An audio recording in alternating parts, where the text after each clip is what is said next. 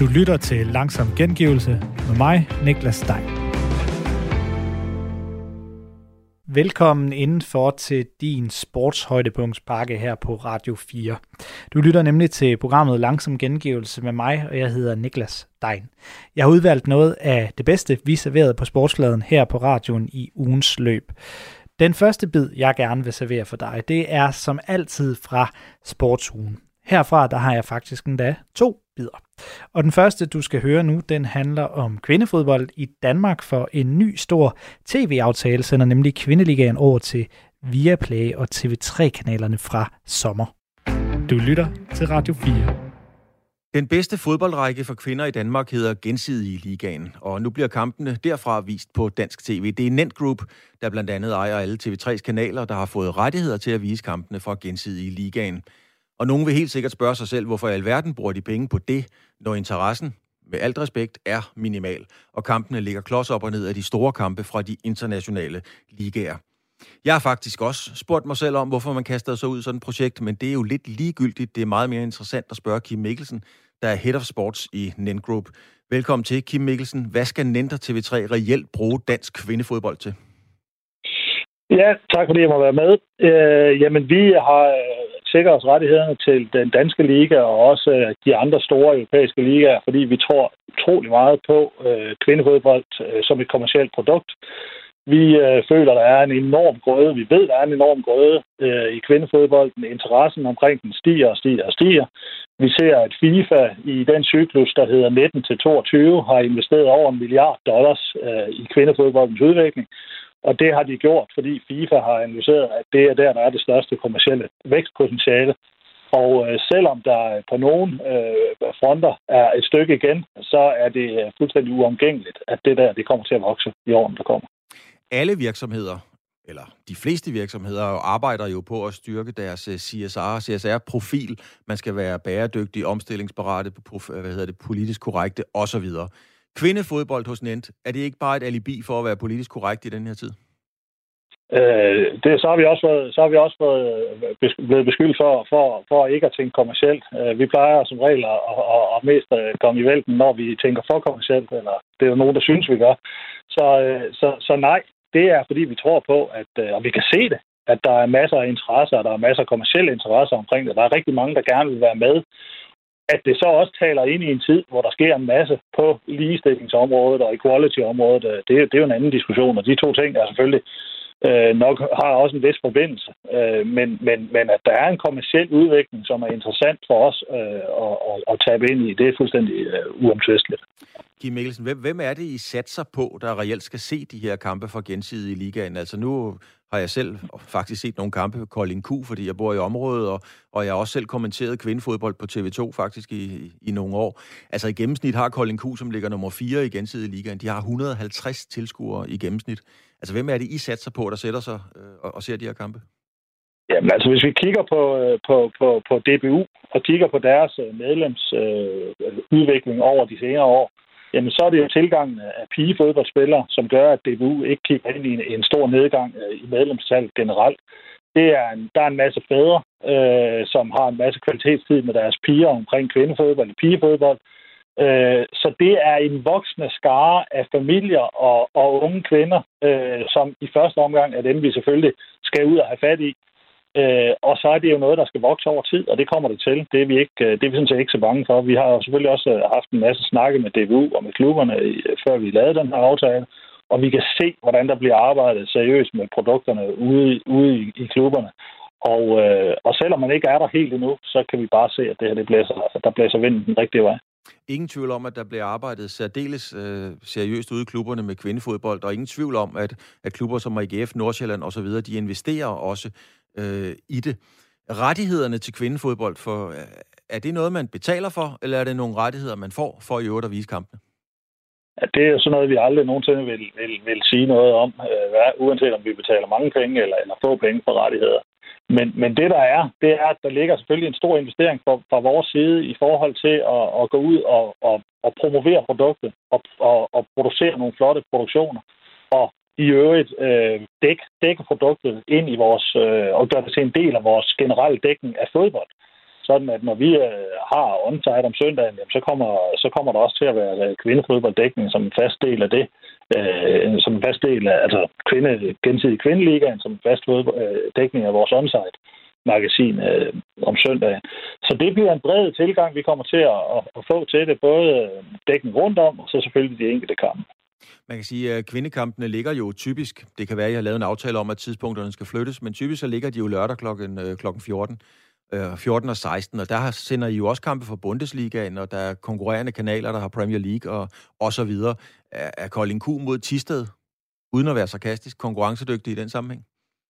Øh, nej, det er det, det er det ikke. Men øh, jeg plejer altid at sige, at jeg, vi, vi får tit at vide, at der er alt for, der er alt for meget fodbold. Så, så plejer jeg at sige, at der er for mange bøger på biblioteket.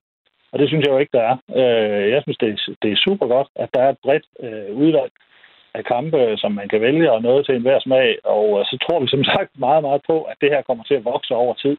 Men, men, men, men det ville jo være latterligt af mig at sidde og påstå, at, at, at Liverpool mod United, øh, eller at Colin Q mod Tisted kan måle sig mod Liverpool United. Så det kan det ikke. Men, men, men det kan noget andet, og, øh, og det kommer til at vokse over tid. Og så i forhold til det med spilletidspunkter, jamen, så kommer kampene i højere grad til at blive spredt ud over øh, weekenderne, øh, end hvad man har set tidligere. Men, men det er selvfølgelig i, i tæt samarbejde med klubberne. Vi kommer ikke til at køre hen over dem, så det bliver noget, vi kommer til at, at, at, at, at lave i tæt samarbejde med klubberne om, hvornår kampene skal spilles. Nu ved jeg jo selvfølgelig ikke, hvad jeres øh, hvad skal man sige, succeskriterier er seermæssigt, men hvis man går ind og kigger på nogle af, af Superliga-kampene, altså øh, eksempelvis AC Horsens mod OB trak 16.000 tilskuere, øh, og så var der en ret spændende håndboldkamp, Budoknos Champions League mod, mod Odense, eller mod ja, Odense håndbold, øh, der var 12.000 seere til anden halvleg, altså 18.000 til første halvleg. Øh, Kolding Q mod Tisted er 5.000 seere mange, 2.000 seere? Øh, 5.000 seere er, er jo i hvert fald øh, et antal, som, øh, som, som, som, som, der, som, som så, så vil det kunne måle som øh, noget af det andet, vi sender. Men og derudover så er der jo en, en digital uh, scening på, på Viaplay, som, som er en stor del af, af satsningen her også. Altså vi kommer til at vise alle kampe på Viaplay, og så en udvalgt tv-kamp uh, hver uge. Så, så, så, så det er jo også i, i en ny tid, og i 2021 er det jo nok lidt for snævert kun at kigge på, på seertal. Uh, fordi de forbrugsvaner, man har som, øh, som sportsforbruger i dag, handler jo i høj grad også om, at man har tilgang til det og på, på tablets og på telefoner, og hvor man nu ellers befinder sig. Så, så vi har også et parameter, der hedder, hvor mange kigger med øh, digitalt på Viaplay. Så jeg skal bare lige være helt sikker, Kim Mikkelsen, så når I køber eller har rettighederne til kvindefodbold, så er det lige så meget et udtryk, som du selv var inde på, for CSR, bæredygtighed, politisk korrektness, som det er et udtryk for, at man gerne vil sende kvindefodbold? Nej, det, det håber jeg ikke, jeg kan udtryk for. Nej, det er, det er fordi, vi tror på det kommersielle potentiale i det. Øh, 100 procent, det er derfor, vi går ind i det. Og vi, og vi er sikre på, at vi sammen med klubberne kan løfte det her. Men, men det er klart, jeg løfter det jo ikke hen til at være, være på niveau med Superligaen om, om to år. Så der er, skal laves et, et stykke arbejde derude, og det er et langt sejt træk. Men vi kan bare se med de interessenter, som melder sig øh, på banen omkring fod, kvindefodbold, øh, både af kommersielle øh, firmaer og sponsorer, Øh, og også den, den udvikling, der er i tilgangen af pigespillere, at der er noget grøde i det her, som er interessant at tage ind i kommersielt, og det er det, vi gør. Og lige til allersidst, Kim Mikkelsen, hvornår kan vi, øh, og det gør jeg rent faktisk, glæde sig til at se den første kamp? Ja, det kan vi fra den nye sæson, som øh, begynder i august, og så er det jo ellers bare med at kigge med. Alle kampe bliver som sagt produceret og sendt. Tak skal du have, Kim Mikkelsen, Head of Sports, Nent Group. Tak fordi du vil være med. Ja, tak. En af de i forvejen store fodboldorganisationer, der har valgt at investere i kvindefodbold for relativt nylig, det er AGF. I dag er det præcis et år siden, at AGF fik et øh, kvindeligahold, og i den forbindelse har min kollega Niklas Stein spurgt direktøren for AGF Kvindefodbold, det er Maria Greve, om ambitionen og hvad der er sket i det første år. Jamen, hvad der er sket? Vi synes jo, der er sket meget, øh, men der er jo sket meget generelt i, øh, i, øh, i hele verden øh, med en pandemi, og det har vi selvfølgelig også skulle forholde os til i forhold til at opstarte et helt nyt projekt. Øh, men hele ambitionen omkring AGF kvindefodbold, det er jo egentlig, at vi ønsker at skabe nogle bedre rammer for, øh, for at kvindelige fodboldspillere i Aarhus også kan blive dygtigst muligt og kan præstere og performe. Øhm, og det tror vi på særligt, at vi kan i Aarhus at lave en unik Aarhus-model, øh, hvor vi kan skabe balance for udøverne omkring øh, uddannelse, arbejde øh, og deres eliteidræt, øh, som vi så tager, tager ansvar for i AGF, og, og skaber en model, som, øh, som kan noget andet, end, øh, end vi har været vant til i dansk kvindefodbold. I er jo ikke øh, noget tophold fra starten. Ligger jo i bunden af, af hvad hedder det, af, af gensidig kvindeligaen. Øh, fik I så godt nok en, tør jeg godt kalde det, sensationel sejr over Brøndby her i, her i weekenden. Men I ansætter øh, den tidligere landsholdskæmpe Katrine S. Petersen som, øh, som cheftræner fra sommer af. Øh, jeg går også ud fra, at det er, det er med tankerne om større ambitioner. Hvad er det egentlig for nogle ambitioner, I har? Jamen, vi vil gerne være med i toppen af dansk kvinde elitefodbold. Men vi øh, ansætter også Katrine, fordi at vi synes, hun både fagligt og øh, fagligt har nogle kompetencer, men også noget indsigt fra øh, øh kvindeelitefodbolden på et internationalt plan, som skal være med til at vækste over tid. Så vi vil gro organisk, øh, og det betyder også, at vi ikke går ind og er tophold fra dag et, men det har vi hele tiden vidst. Der er et øh, kæmpe potentiale af østjyske talenter, som vi tror på skal være ind og, og bidrage til AGF over tid. Øh, og det er egentlig den rejse, vi først lige er begyndt, og at vi øh, også sætter ild under sammen med Katrine, fordi vi tror, hun har noget know-how både på og uden for banen, som kan være med til at flytte os i den rigtige retning, øh, og med den rigtige hastighed på skridtene. Øh, men vi oplever jo, at, øh, at den organiske vækst fungerer øh, for os, øh, og det er vigtigt, at vi holder fast i den. Øh, der er, vi har lige rykket tre øh, ungdomsspillere op til senior. Øh, den ene scorede et mål mod Brøndby øh, i weekenden. Øh, og det er det, vi kan se i vores pipeline, at der er masser af potentiale, og det er egentlig det, vi skal omsætte og understøtte. Øhm, og, og det tror vi på, at vi kan. Vi oplever en, en stigende opbakning fra erhvervslivet. Øh, vi, vi oplever en interesse fra kommunen i også at sige, hvad er det for nogle faciliteter og rammer, som kan gøre, at, at vi kan, øh, kan stå stærkt i Aarhus på kvindefodbolden. Og hvilket potentiale er der så i kvindefodbolden generelt i, øh, i hvad hedder det, i Danmark lige nu? For jeg går, ikke, altså jeg går også ud fra, at AGF de har valgt at kaste øh, ekstra ressourcer ind i kvindefodbolden, fordi man ser et vækstpotentiale generelt. Ja, det er jo det. Øh, og det er jo det, vi, altså man kan sige, øh, den nationale udvikling er jo et spejl på den internationale udvikling, som vi ser, hvor store klubber går ind og tager ansvar og løfter idrætten. FIFA og e-, EFA investerer i, kvinde, øh, i kvindefodbolden.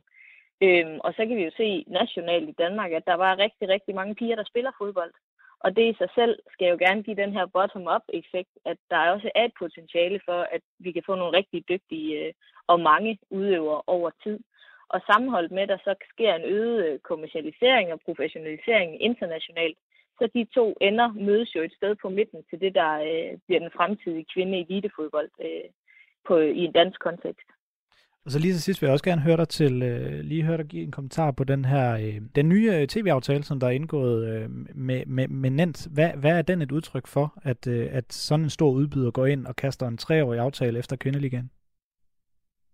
Jo, ligesom så mange af, af vores kolleger, så er vi også enormt stolte over, at de har lyst til at være med til at bidrage på den her udviklingsrejse. Fordi det giver os jo en eksponeringsmulighed, som vi ikke tidligere har haft. Øh, fordi det er jo der, vi står med kvindelitefodbold nu, det er, at vi skal have flere til at se det og opleve det. Fordi så, øh, så oplever vi også, at man bliver begejstret.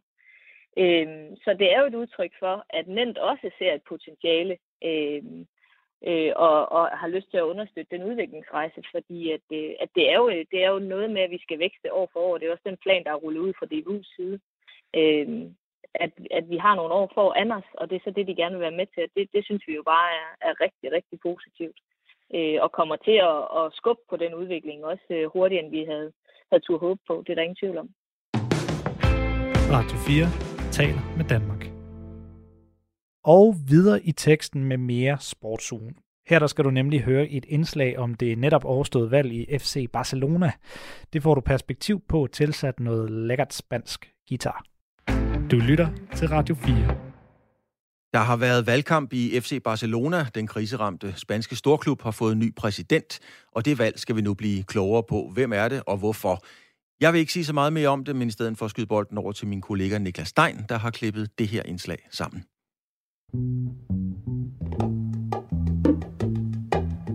Sport og politik.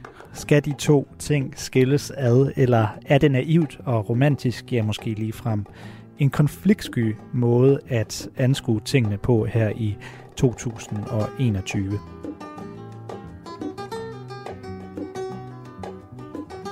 I Barcelona, der kan de to ting altså ikke skilles ad, uanset hvor meget man så end ville det. Fodboldklubben FC Barcelonas stærke position i det katalanske samfund og separatistdebatten har en lang historie, og så er det det, der sker cirka hver fjerde år, valgkamp. Vi kender det herhjemmefra, eller når vi med lige dele for arvelse og fascination følger med på tv-forbindelsen fra USA. Men politisk valgkamp i fodbold, det er et sjældent syn. Dog ikke i Barcelona, og det så vi i den forgangne uge, hvor FC Barcelona fik en ny præsident. Eller ny gammel præsident. Den advokatuddannede, karismatiske 58-årige Juan Laporta er tilbage i det præsidentembede, hvor han også sad fra 2003 til 2010. Dengang Lionel Messi var en ung knøs, og Laporta betagede Barcelona-fansene ved at præsentere dem for Ronaldinho. Nu er han tilbage, og Barcelona har igen en ny præsident efter fire måneder uden en mand ved roret. Forgængeren Josep Maria Bartomeu han måtte nemlig gå i vandær efter en række skandalesager, en dårlig økonomi, og så efter at have bragt FC Barcelona i en position, hvor Lionel Messis fremtid i klubben er meget usikker. Så hvad er det, den kriseramte megaklub fra Spanien nu går i møde med Laporta tilbage i den stol, han har siddet i med så stor succes tidligere? Det har jeg taget mig en god snak med Navid Molagai om, han er glødende FC Barcelona-fan, og så har han en ganske fremtrædende position i det internationale Barcelona-fanmiljø, som administrator af SOMI-profilen Young Kules, der følger det verdenskendte ungdomsarbejde i FC Barcelonas La Masia Akademi, og som har næsten 100.000 følgere. Jeg spurgte Navid om, hvad Laporta egentlig er for en gut, og hvad FC Barcelona nu står foran.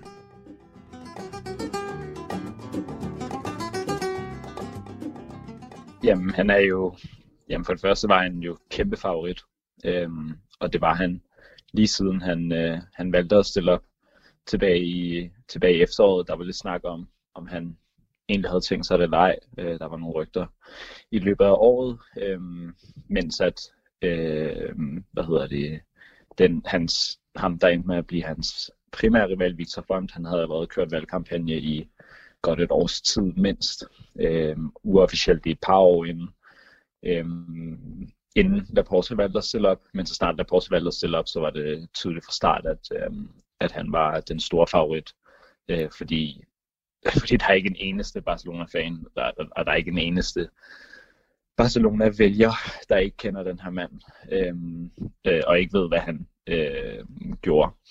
Øh, under hans øh, tidligere mandater som præsident, og ikke ved, hvad holdet formåede øh, under hans tid som præsident, og også efterfølgende som resultat af, af det arbejde, som, som han og hans bestyrelse øh, lagde for dagen i sin tid.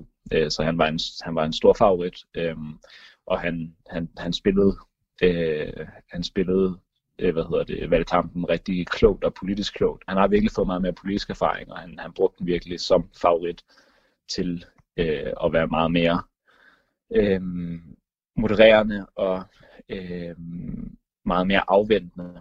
Øh, det, er ligesom, det var ligesom de andre, der skulle vise, at, at, øh, at de øh, ikke var ligesom Laporta, øh, men, men til syvende og sidst, så, til syvende og sidst, så, øh, så var der ikke så meget tvivl om, om, om resultatet fra starten af, så snart de første stemmer kom ind. Øh, han, han førte stort set med dobbelt så mange stemmer ned til Victor Font hele vejen igennem, og, og endte også stort set med at have have dobbelt så mange øh, til sidst, sådan cirka 30.000 mod en 16.000, øh, og den tredje kandidat, Tony Fletcher, fik, øh, ja, fik knap op 5.000 stemmer. Men er det så efter din vurdering den samme Laporta, eller øh, altså, har han overhovedet haft mulighed for at vise, om det er en ny Laporta, eller er det bare Laporta, der er blevet valgt, fordi det er Laporta? Ja, både over, fordi at jamen, det er både den samme Laporta, fordi at det er tydeligvis den samme øh, den samme karakter, den samme personlighed. Øh, han er stadig helt vildt karismatisk. Altså, øh, i de, i de øh, debatter, der var mellem de tre, øh, der var det altså, tydeligt, at han var den eneste med en, med, med en, med en offentlig persona. Øhm, øh, hvad hedder det? Og Victor Fonsen som var den, og, og Victor Fonsen som var den mindst erfarne af de tre i forhold til Barcelona-politik. Han, Øh, han, man kunne også se, at han, at han kom i nogle problemer engang imellem. Altså han er ikke vant til at have den her politikerrolle. Øh, selvom at han, selvom han havde en rigtig, rigtig god kampagne og, øh, og virkelig formåede at, at gøre mange ting bag scenerne, blandt andet var han, øh, var han en, øh, en nøgleperson i, øh, i skaffningen af, af, af hvad hedder det, mistillidsvotumsblanketter mod, øh, hvad hedder det, mod øh, præsident Bartomeu, som så førte til, at han var, at han var nødt til at, at træde af, eller han, som førte til, at han, at han selv trådte af. Øh, der var Victor Font meget, øh, der skaffede han en, en hel masse stemmer, øh, og, og før det har han også været meget aktiv i, i rent politisk imod Bartomeu, men, men, men så snart at, at det men så snart at de blev sammenlignet øh, rent sådan personligt og rent sådan karismatisk, øh, så, så, så Laporte, så, vis, så viste han sine tidligere styrker. Og hvad så med, med, med Messi? Altså han bliver der selvfølgelig også gjort rigtig meget ud af, og der er blevet snakket utrolig meget øh, om ham og hans fremtid. Og nu har han så sagt, Messi, at han vil vente med at øh, drage nogle konklusioner omkring sin fremtid i, øh, i Barcelona, eller hvor end den så skal være. Hvad tænker du, der sker med ham nu? Fordi der blev jo øh, taget billeder og videoer af, at Messi mødte op og stemte til det her præsidentvalg, så vidt vides, første gang. Øh, og det, der bliver der jo tolket rigtig meget på. Der er nogen, der siger, at det, det må betyde, at han i hvert fald øh, kærer sig om Barcelona, og måske stadig har en fremtid i klubben. Laporta og Messi, er det, er det et match made in heaven, eller hvad kommer der til at ske fremadrettet? Øh, det virker i hvert fald som om, at, at Laporta allerede har, lavet, har haft en instant impact. Øh, øh, der var allerede der var, der var nogle nyheder fra i går efter kampen mod, øh, mod PSG, øh, der beskrev, at eller der forklarede, at, øh, jamen, at Messi før valget og under altså siden sommer øh, slet ikke har haft øh, slet ikke har været i kontakt med med, med Bartomeu eller bestyrelsen eller den midlertidige bestyrelse der der var i de cirka her fire måneder øh, mellem øh, Bartomeus fratræden og valget, men at nu der er de klar til at, eller nu der er de villige til at, øh, at sætte sig ned med, med Laporte og, og høre, hvad, øh, høre, hvad han har at, at tilbyde, øh, og, at, øh, og at der faktisk nu er en mulighed for at, øh, for at tale om, om, om han kan blive, øh, hvor han tidligere slet ikke har haft lyst til at, at tale om det. Øh, så, så, så, og, og, og i og med, at Laporte har det her forhold, øh, det her gode forhold med, med Messi, som, som, som alle ved, øh, kan altså også ende med at være, være meget betydeligt. Men, men til syvende og sidst, så tror jeg, at øh, der tror jeg, at det spiller, eller det, det, man kan være sikker på, at det spiller en, en, en, en afgørende rolle for Messi, om holdet er i stand til at konkurrere eller ej. Fordi manden er først og fremmest fodboldspiller, og han, og han vil, vil spille på et hold, der, øh, der kan konkurrere om titlerne, og som, og som ikke ydmyger sig selv hver eneste sæson. Øhm, og jeg synes, at, at her i 2021, der har, øh, ja, der har, der har Barcelona virkelig formået at løfte deres spil og løfte øh, holdets moral. Øhm, og jeg tror, at Laporte ligesom kan komme ind og booste den her, øh, yderligere booste den her moral, øh, og yderligere skabe nogle omstændigheder, øh, der gør det mere værd, eller der gør det ja, der gør det værd for Messi at blive, øh, og, og forhåbentlig også styrke truppen, øh, så de kan ja, i hvert fald konkurrere i, i ligaen og, og pokalturneringen. Undskyld, øh, det gør de allerede. Øh, men, men især også i, i Champions League, og jeg tror, at øh, jeg tror også, at Messi er, er, er ganske øh, ikke er øh, lige så øh, sur og, og frustreret over øh, det her års exit i sammenligning med, øh, med, med de andre år. Øh, det var en meget værdig måde, de røg ud på i går mod PSG. Øh, I hvert fald, hvis jeg, hvis jeg selv skal sige det. Øh, og det synes Laporte også. Øh, det sagde han også i, i pressen, eller ikke i pressen, men, men, men i lufthavnen på vej hjem øh, i går. Så jeg tror, jeg tror bestemt, at der er en, der er en større chance for, at Messi han bliver nu efter, at både efter, at, at Barcelona er begyndt at spille meget bedre, men også efter, at øh, efter at Laporta er blevet præsident.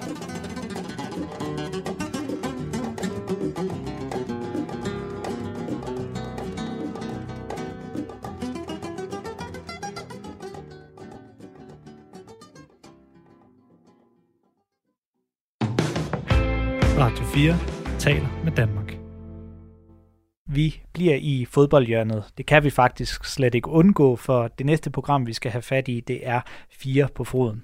Her der havde min kollega, og det er programmets vært Dan Grønbæk, en telefonforbindelse igennem til Kjeld Bordingård, der har landet et topjob, som vi sjældent ser en dansker gøre i øh, fodboldverdenen. Bordingård han er ny såkaldt Head of Coaching i den tyske klub Bayer Leverkusen, og det fortalte han om i mandags. Du lytter til Radio 4. En ting er jo, når en dansk spiller skifter til udlandet og over en periode kan få lov til at præge et øh, europæisk hold. Øh, på, inde på banen, kan man sige. Det, vi har også talt om danske trænere, der kommer ud, som også har været et tema, der har fyldt rigtig meget.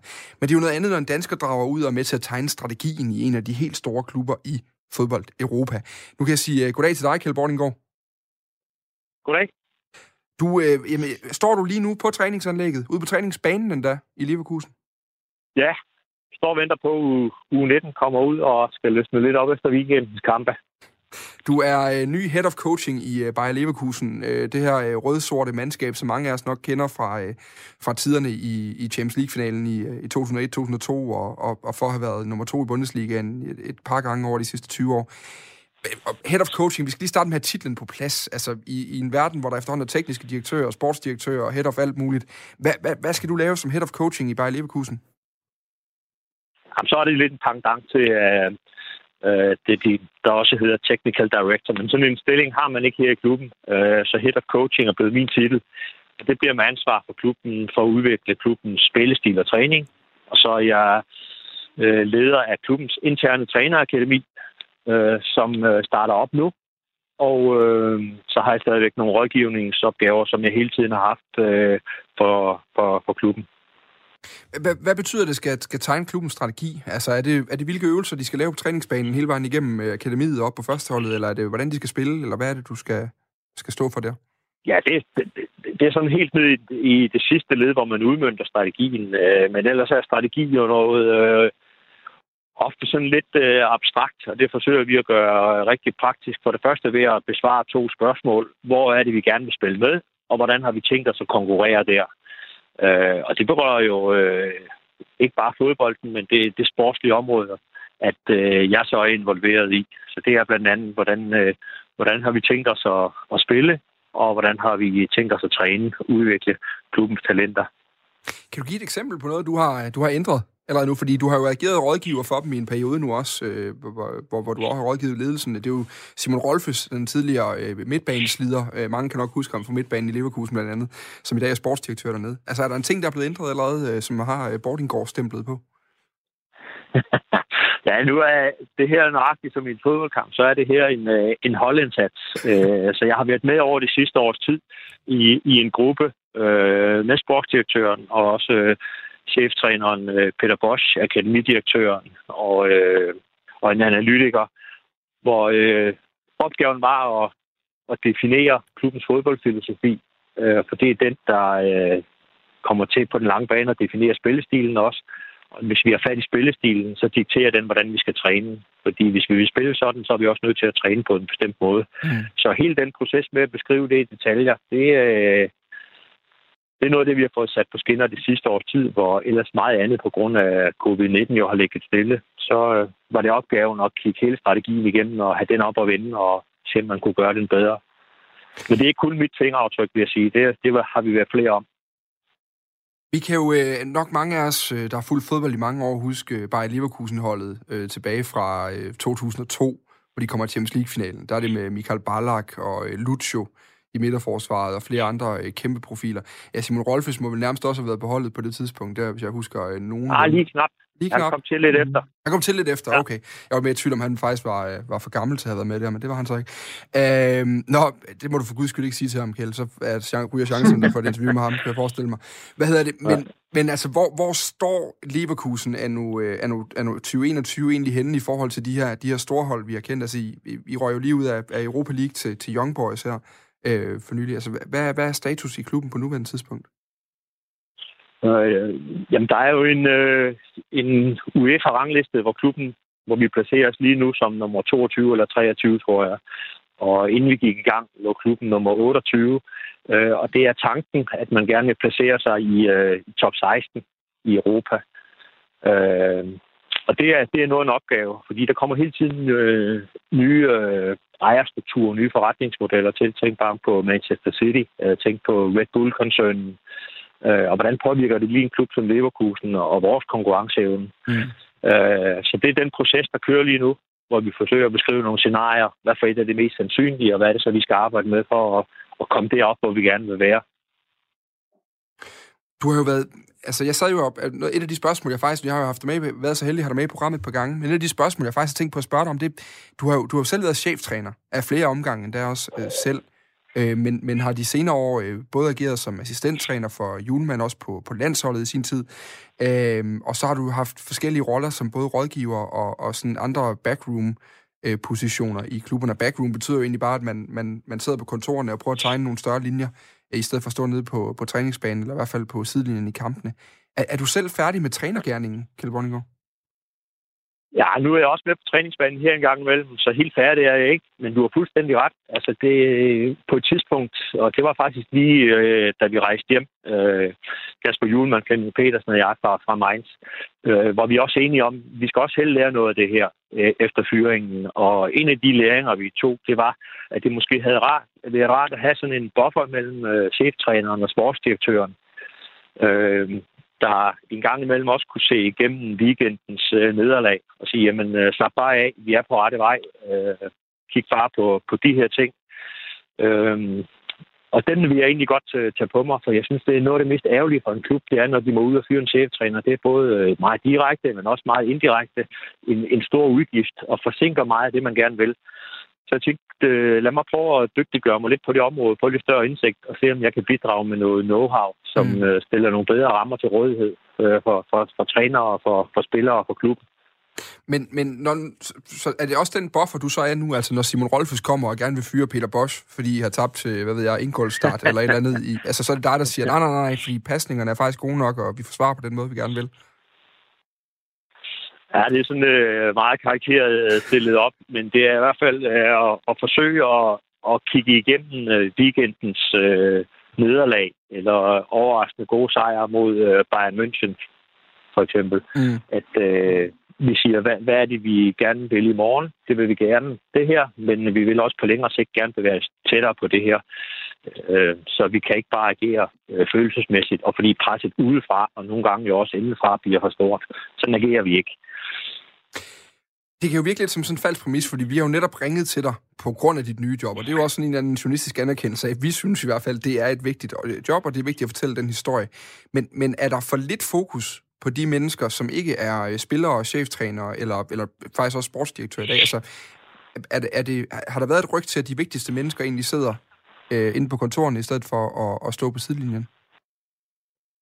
Øh, ej, jeg tror, der er en voksen anerkendelse af, at en øh, professionel fodboldklub øh, også bør øh, tænke mere strategisk.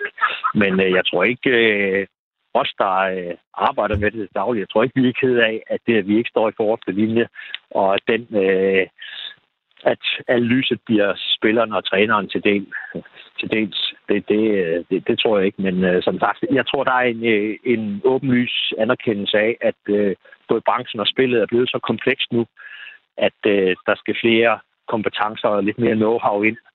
Øh, og det er fint nok, lad os bare øh, vinde i weekenden, men vi er også nødt til at kigge længere end weekenden.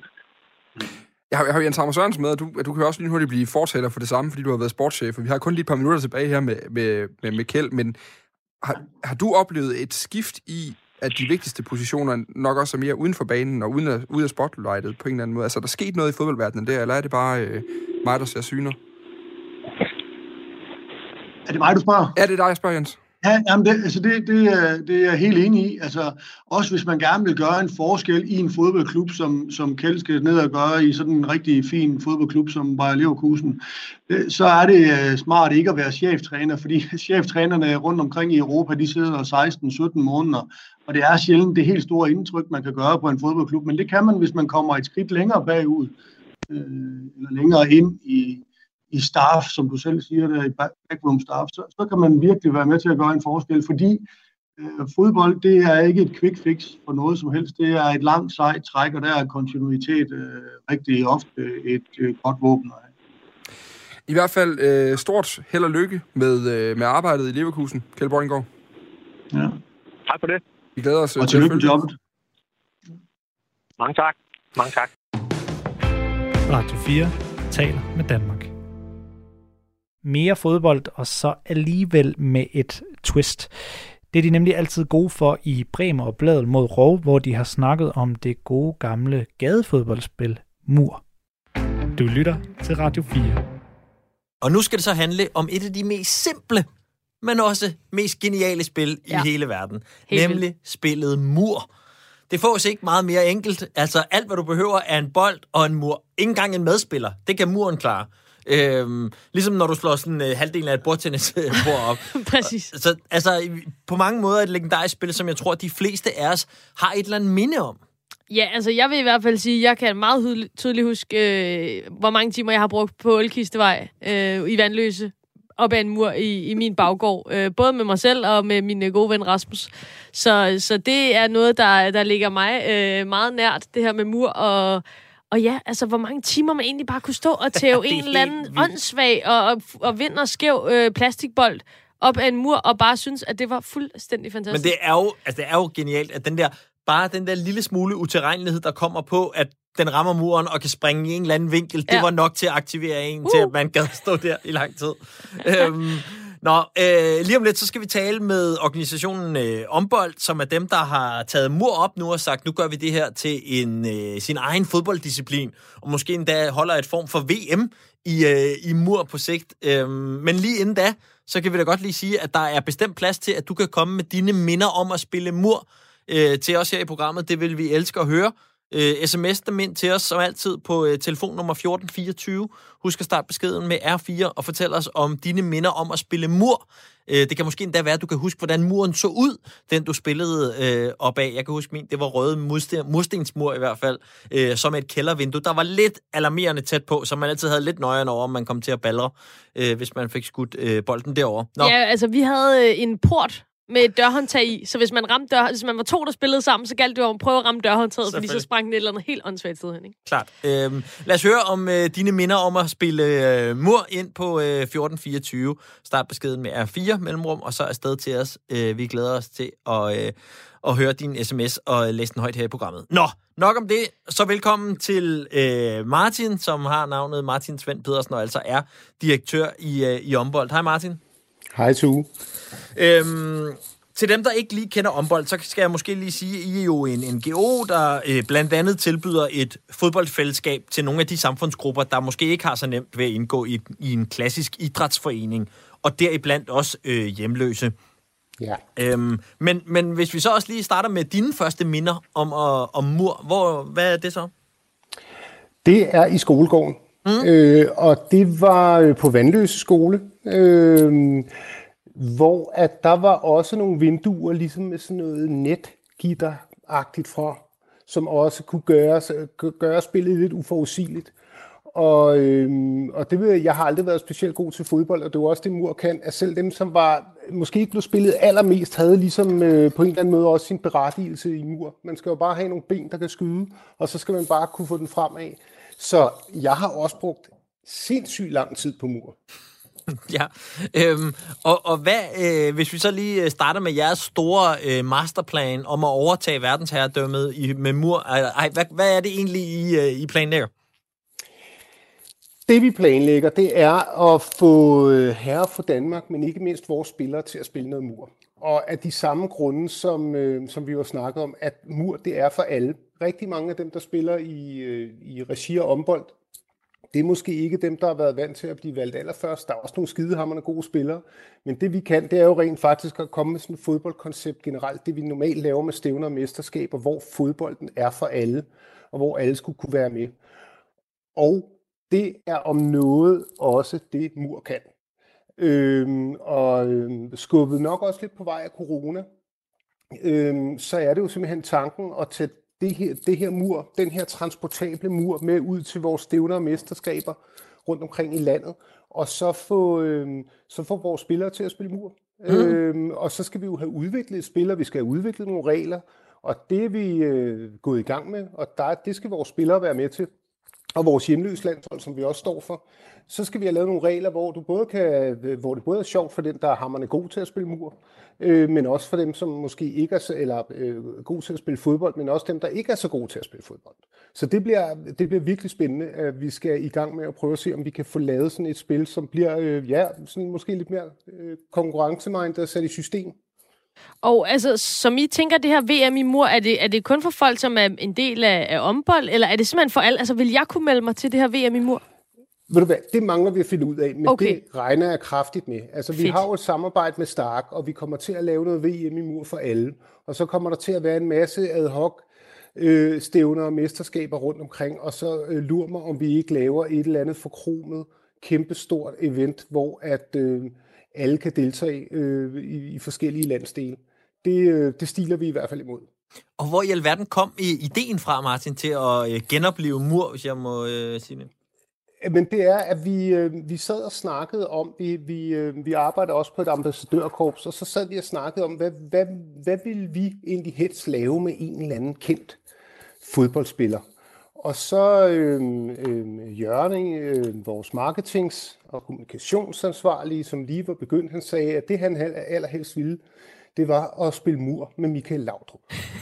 øhm, og så gik det ellers bare slag i slag derfra, fordi det synes vi jo var en fantastisk idé med den mur. Øhm, og vi kom jo også hurtigt frem til, at så skal vi jo have lavet en mobilmur.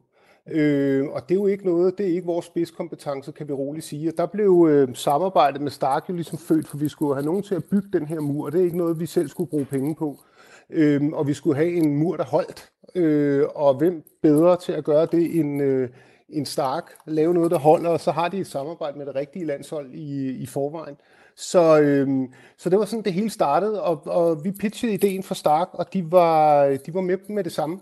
Øhm, øh, på ideen og med til at udvikle. Det er dejligt. Øhm, øhm, ja. og, og Martin, altså det her med at spille mur, øhm, ja. altså jeg må så nok også indrømme, at jeg har mistet føling med det, siden at jeg slap det dengang for en øh, 20-30 år siden. Øhm, ja. og, og, og, og der er faktisk en af vores lyttere, der lige har skrevet ind på sms til programmet, som skriver, at spille mur kunne også gøres med en tennisbold øhm, og kunne også udvikles til noget med at lave et klap og gribe bolden, næste kast, to klap, tredje kast, øh, klap bag ryggen, og så derud af 1000 timer i 80'erne, skriver øh, Leila. Og det er det ikke jeg... det, der hedder syvstjerne? Det kan Leila måske lige byde tilbage, men hed det ikke også syvstjerne? Fordi det har jeg i hvert fald også gjort. Så det... men, men jeg synes, begge spil, uanset om det er at kaste bold og stå og klappe i 1000 timer, eller om det er at sparke en bold op ad en mur i 1000 timer, jeg har en eller anden idé om, at det gør ungdommen ikke længere. De har fået nogle øh, skærme, som de så sætter sig med i, i stedet for. Er det, er det en troet dyreart at spille mur? Er det øh, jeres indtryk, det? Det ved du hvad, helt ærligt, tu, det aner jeg faktisk ikke. Altså, øh, men det tror jeg egentlig ikke, når jeg kigger på mine egne drenge, og når jeg ser, hvad de laver. Der bliver brugt nogle, der er lidt flere, øh, der er måske lidt mere at vælge imellem nu om dagen, men jeg tror altså ikke, muren den sådan bare lige forsvinder. Øh, men vi har jo faktisk også øh, øh, tænkt på, at vi skal ud og snakke med nogle børn og nogle skolegårde og prøve at se, øh, hvordan det øh, spiller af i øh, 2021. Er, der, er der sket noget siden dengang vi var børn? Øh, øh, men, men jeg tror i bund og grund, så kan vi måske også være med til at nyopfinde det, hvis vi får lavet sådan et lidt mere struktureret regelsæt øh, og få taget den her mur rundt omkring.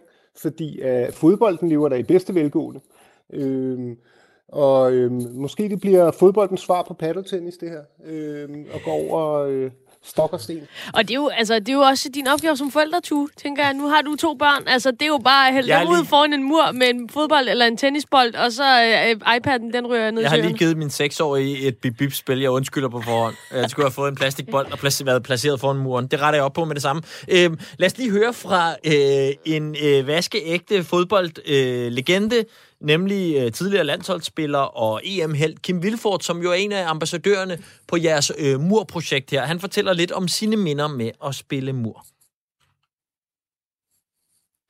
Jamen altså, øh, de første minder i forhold til at spille mur, det er jo øh, ja, specielt i den alder indtil jeg var 10 år, hvor jeg boede inde på Goddersvej inde på Frederiksberg, øh, hvor der var hvor der var lidt begrænsede udfoldelsesmuligheder, sådan fodboldmæssigt også, fordi det var jo, det var jo sådan en baggård øh, med asfalt.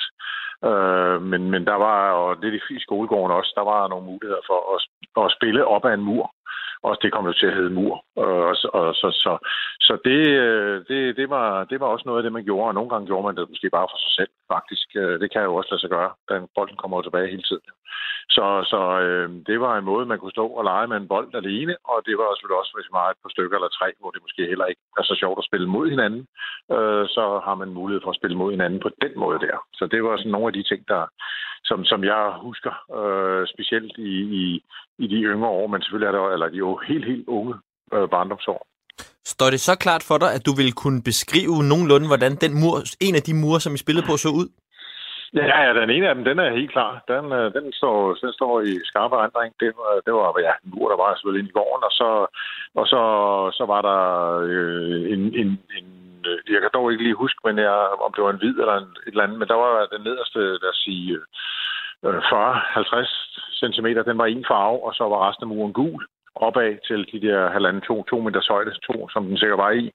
Øh, og der kunne man jo spille mur på flere måder, men en af dem kunne jo også være at få den over, over den der nederste øh, malede streg, som havde en anden farve. Det kunne også være en af måderne, man spillede mur på.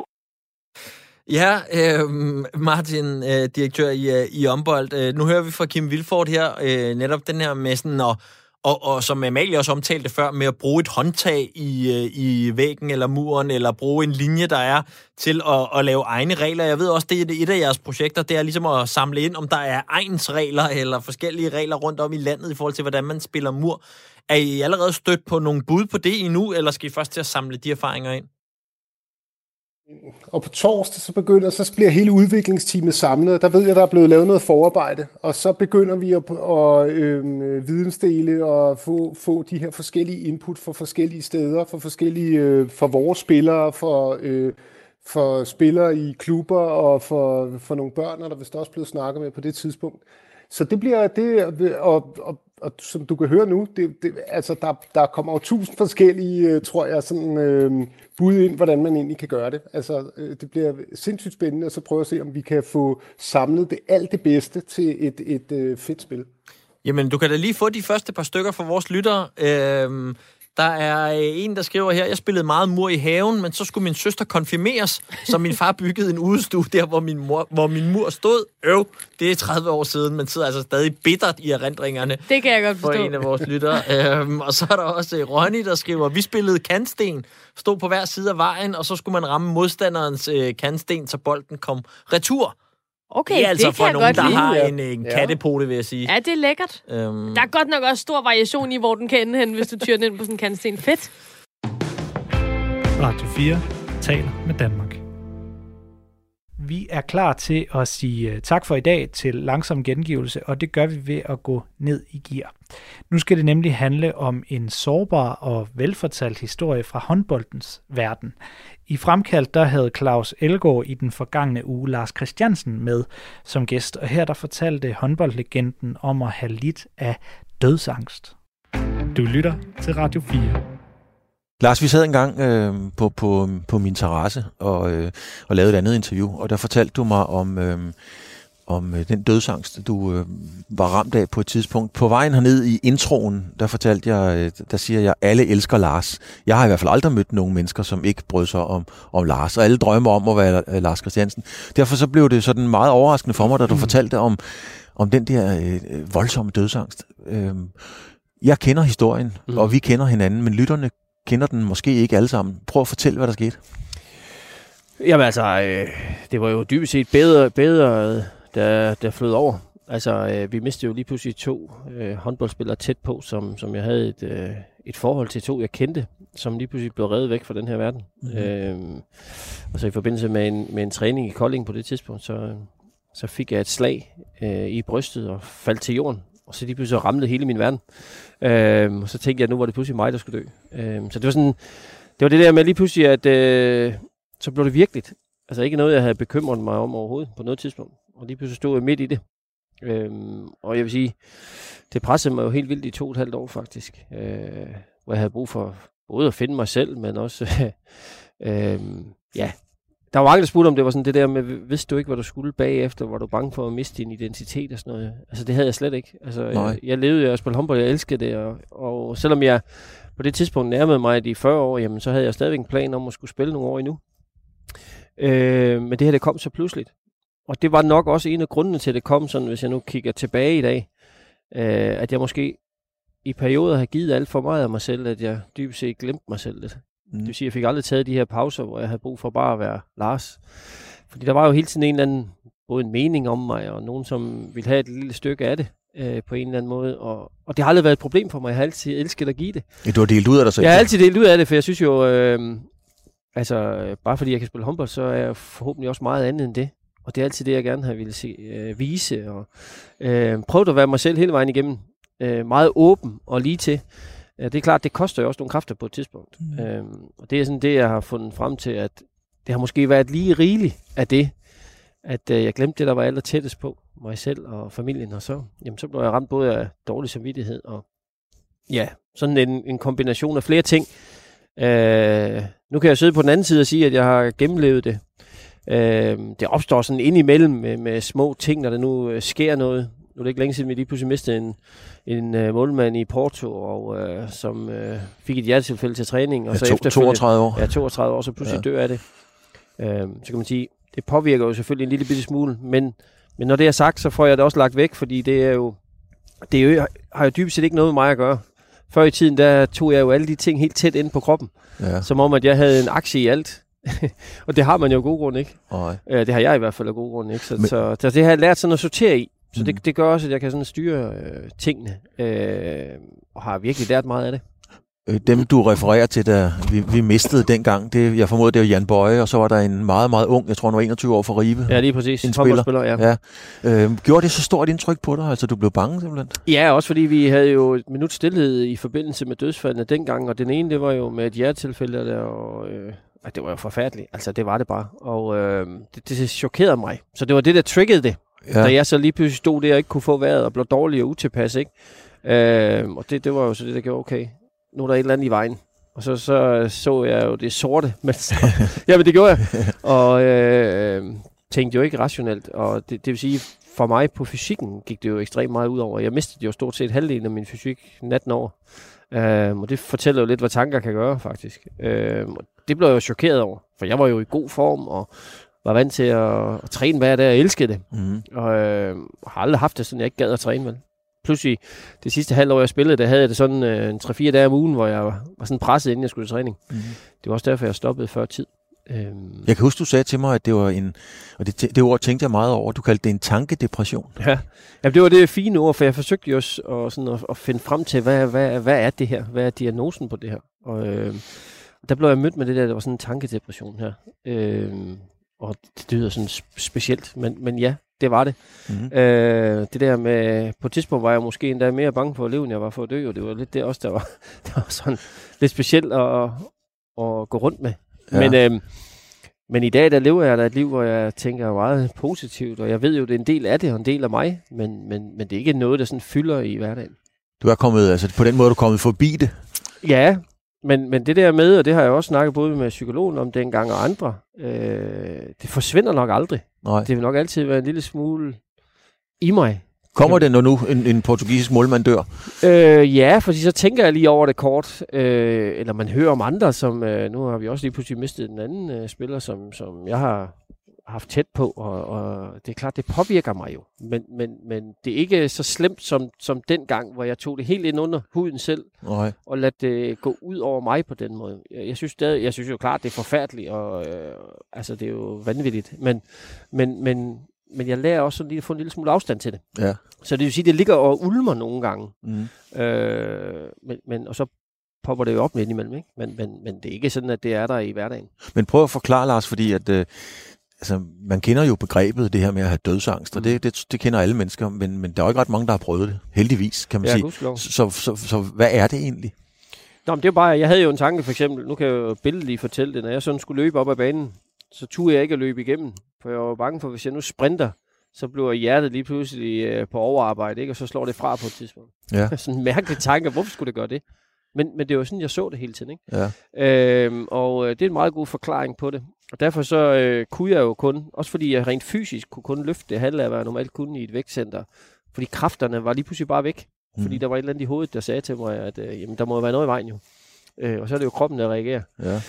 Øh, så, så, så det var det, at der sådan hele tiden påvirkede mig. Så det vil sige, hver gang ligesom når jeg nu fik lad os sige, en ganske almindelig hovedpine eller sådan noget, ikke? så tænkte jeg, at det må være en hjerneblødning, der er på vej. Jo, ikke? Altså, så det var sådan hele tiden, jeg malede jo det store billede op hver gang. Ja. Øh, indtil jeg lærte at styre det.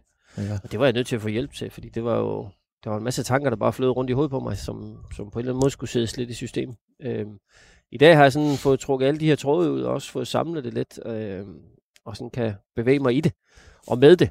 Øh, så ja, altså, man ønsker det jo ikke for nogen. Øh, det gør jeg ikke. Det var, det var ikke sjovt at være i. Altså det der med, at jeg turde heller ikke lægge mig til at sove om aftenen på ting. Altså som det mest naturlige, ikke? For jeg var bange for ikke at vågne igen. Altså, Okay, helt bogstaveligt. Ja, ja, det var jeg. Øh, og det er jo klart, når, når ens krop og tanker og sådan noget er på overarbejde, jamen så øh, presser man sig selv helt vildt jo. Og det vil sige, på et eller andet tidspunkt, så skrumper den der Ja. jamen, helt ned til ingenting, ikke? Og så, øh, så det var ligesom en sejr for, at man er så vågnet igen. Ja. Øh, fordi man kan jo ikke undgå at sove.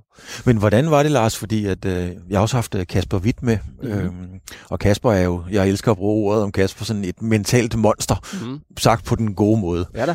Og, og det er jo også sådan nogle typer som ham, du også ligesom skulle forklare og fortælle, at der var et eller andet, der var, ikke var som det skulle være. En, en stor macho-verden, testosteron, Ja, ja, det- ja. Hvordan var det?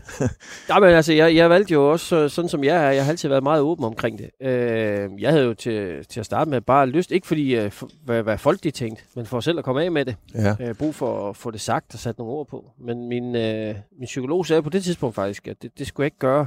Jeg skulle sådan øh, fortælle det til dem, der var tættest på, og dem omkring mig, som både havde brug for at vide det, øh, men ikke gå for bredt ud. Og så tænker jeg, hvorfor det? Fordi han siger, når du kender så mange, så vil folk interesseret spørge til det. Og jo flere, der spørger til det, jo mere vil det op blusse op hele tiden. Jo sværere vil det blive at komme over det. I hvert fald længere tid tager det. Mm. Og det kan jeg jo godt se, det har han jo faktisk ret i.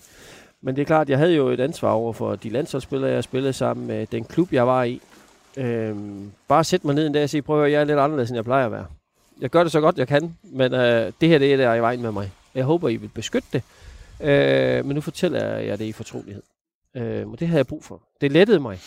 Det gjorde også, at mine medspillere pludselig forstod, hvorfor gik jeg fra at være totalt social til at blive asocial, og lige pludselig lyst til bare at være mig selv. Ja. Øh, det gav dem måske et meget godt indblik i, at når det var derfor, faktisk. I stedet for, at de ville gå og undre sig over alt muligt. Øh, og så stille og roligt, som tingene kom, jamen så øh, holdt jeg jo foredrag omkring det. Øh, fordi jeg blev lidt opfordret til det, det var den ene ting. Men også fordi, at jeg synes, det, jo mere jeg fortalte om det til andre, jo, jo øh, mere jeg fik det på afstand også på en eller anden måde, jo mere jeg fik sat ord på det, jo bedre blev healingen på. Så, mm. så, så det hjalp mig jo, faktisk, at snakke om det. Øh, så ja, det gør jeg faktisk, det gør jeg stadig. Sådan i, øh, når jeg holder foredrag. Så når, jeg- nu er det så lukket ned jo, men når, når der er der foredrag, er foredrag. Nå, jamen, så gør jeg det. Øhm, og, og det skal ikke være, fordi folk skal sidde og sige, nej, hvor er det der er synd, og hvor er det øh, forfærdeligt, for det er ikke det. Det er bare det der med, at der er også en mulighed vej ud af det. Ja, altså en, ja. mulig, øh, en mulighed i det. Ikke? Og det, det, det ser man jo ikke, når man er midt i det. Altså der, der ved man godt, der er en, en lang tunnel, og på et eller andet tidspunkt, så er der måske lys. Men, men, men det kan man jo ikke forstå, når man står midt i det. Vel? Og der har man jo brug for nogle gange, eller folk har brug for noget at læne sig op af, eller okay, det, det er faktisk lykkes for nogen, så, så lykkes det selvfølgelig også for mig. Men som du startede med at sige, eller som du sagde før, Lars, der, der har jo altid været mange, der gerne vil, vil have noget af dig, og du har været meget, meget øh, øh færre og dygtig, flink til at dele ud, kan man mm. sige. Du, du, du har sgu ikke sprunget over, kan man sige. Og det har selvfølgelig også taget på dig. Nu sidder vi her, vi sidder på havnen i Julesminde, der er fuldstændig havblik, vi sidder Ja. helt nede ved vandet, øh, og der sidder en eller anden måge derovre og Ja. spekulerer på noget, gå hvad fanden den tænker på. Ja, det tænker jeg også. Hvad skal jeg spise? Hvad skal jeg spise? Ikke? Det er den største bekymring her i livet. Og øh, der er jo sindssygt smukt, men der er godt nok også stille. Ja. Og, øh, og jeg har tit tænkt på, lige præcis med dig, Lars, kan du overhovedet være i stillheden? Kan du overhovedet holde ud? Vil du kunne holde ud og sidde her, uden at der var et eller andet, der væltede alarmen? Altså uden du var her? Ja. øh, ja, det kunne jeg.